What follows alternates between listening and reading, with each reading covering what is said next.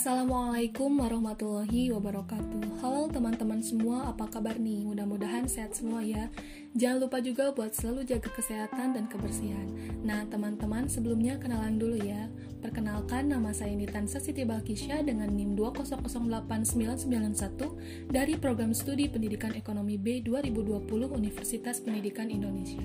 Oke, di sini saya akan berbagi sedikit ilmu nih kepada teman-teman semua. Pada pembahasan kali ini, saya akan membahas mengenai manajemen produksi.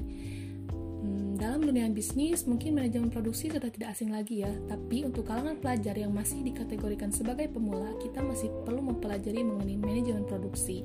Gak perlu khawatir ya teman-teman, yuk kita semua sama-sama belajar. Nah, dalam kehidupan sehari-hari, kita semua tidak terlepas dari penggunaan barang dan jasa untuk memenuhi segala kebutuhan yang kita butuhkan. Kebutuhan dari setiap orang tentu saja berbeda dari keberagaman ini dan berbagai perubahan lain yang ada pada masyarakat memunculkan berbagai macam industri manufaktur maupun jasa. Nah, ketersediaan segala bentuk barang dan jasa ini tidak terlepas dari sebuah proses penciptaan, yaitu proses produksi. Dapat dikatakan bahwa proses produksi ini diartikan sebagai proses penciptaan, pengubahan bahan-bahan dari suatu sumber daya menjadi barang atau jasa yang dapat menambah nilai guna dari barang dan jasa tersebut, serta dapat memenuhi kebutuhan. Arti dari manajemen sendiri dikatakan sebagai proses pengambilan keputusan yang berkaitan dengan perencanaan, pengorganisasian, pengarahan, dan pengendalian.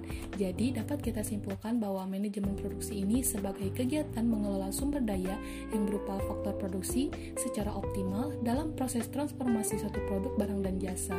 Nah, ada juga pendapat dari seorang ahli nih teman-teman semua yaitu dari Sofyan Asauri yang mengungkapkan pendapatnya bahwa pengertian manajemen produksi dalam operasi ekonomi yaitu kegiatan yang berhubungan dengan usaha untuk menciptakan serta menambah kegunaan atau utilitas suatu barang dan jasa. Begitu teman-teman. Sekarang udah tahu kan apa itu manajemen produksi setelah kita mengetahui arti dari manajemen produksi kita juga perlu tahu fungsi dari manajemen ini dalam mengembangkan bisnis nah menurut Sofyan Asauri terdapat empat fungsi penting dalam manajemen produksi. Yang pertama ada perencanaan. Nah, fungsi ini memiliki keterkaitan dengan kegiatan produksi yang akan dilakukan pada waktu tertentu. Perencanaan yang baik akan menghasilkan beberapa keuntungan, di antaranya dengan perencanaan yang baik ini, perusahaan akan meminimalisir biaya produksi sehingga dapat menentukan harga yang sehat e, di pasaran dan mendapatkan laba yang jauh lebih besar.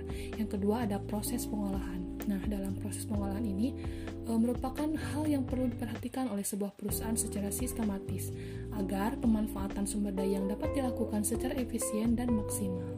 Bisa kita simpulkan juga bahwa fungsi ini sebagai sebuah teknik atau metode yang digunakan oleh suatu perusahaan dari awal sampai akhir produksi dalam mengolah suatu produk.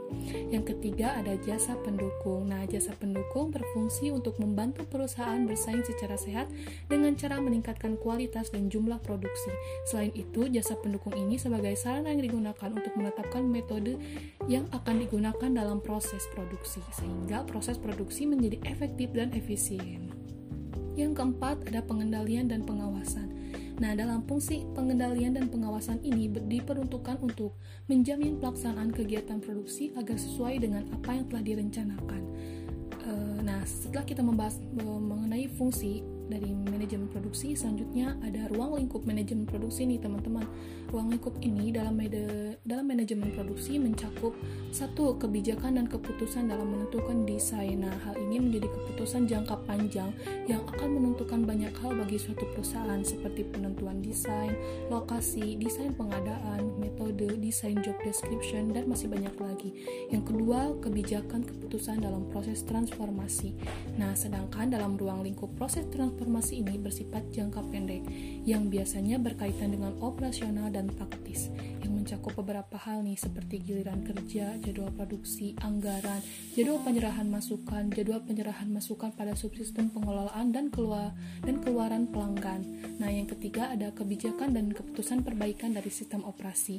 Berbeda dengan kedua ruang, ruang lingkup sebelumnya, ruang lingkup ini lebih bersifat berkesinambungan ya jadi yang dilakukannya itu secara rutin dan berkala seperti contohnya perbaikan terhadap efisien dan keefektifan sistem, kompetensi dari para pekerja dan perbaikan secara terus-menerus terhadap metode yang digunakan dalam proses produksi. Jangan lupa juga nih teman-teman, untuk menghasilkan barang atau jasa yang sesuai dengan yang diinginkan, kita perlu beberapa tahapan loh yang harus dilakukan. Nah, aspek yang harus diperhatikan ini meliputi perencanaan produksi barang atau jasa, pengendalian produk barang atau jasa, dan pengawasan produksi barang atau jasa. Nah, teman-teman, mungkin sekian yang dapat saya sampaikan. Mudah-mudahan bermanfaat ya.